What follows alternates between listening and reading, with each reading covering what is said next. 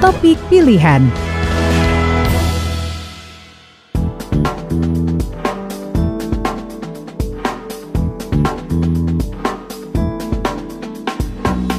Baik, Classy People, 112 ribu petugas pemilihan suara yang bertugas di TPS akan menjalani rapid test.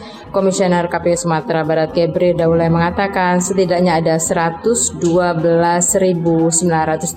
orang petugas TPS yang akan menjalani rapid test tersebar di 12.500an TPS di seluruh Sumatera Barat.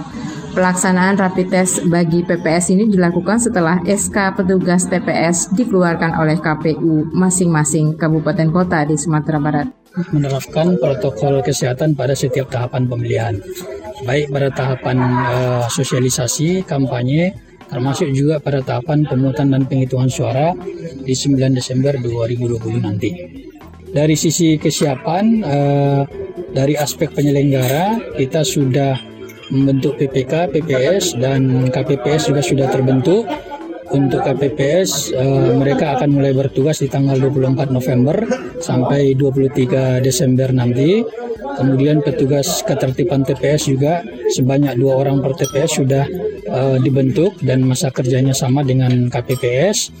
Dan untuk memastikan uh, penyelenggara kita sehat, itu dilakukan rapid test dan kalau reaktif dilakukan swab untuk memastikan bahwa penyelenggara uh, sehat dan terbebas dari COVID. Jika rapid test ada petugas TPS yang reaktif, maka petugas tersebut dilanjutkan dengan uji swab.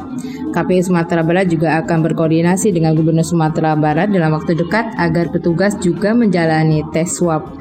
Namun sejauh ini KPU di daerah mengikuti peraturan yang dikeluarkan oleh KPU RI mewajibkan tes rapid.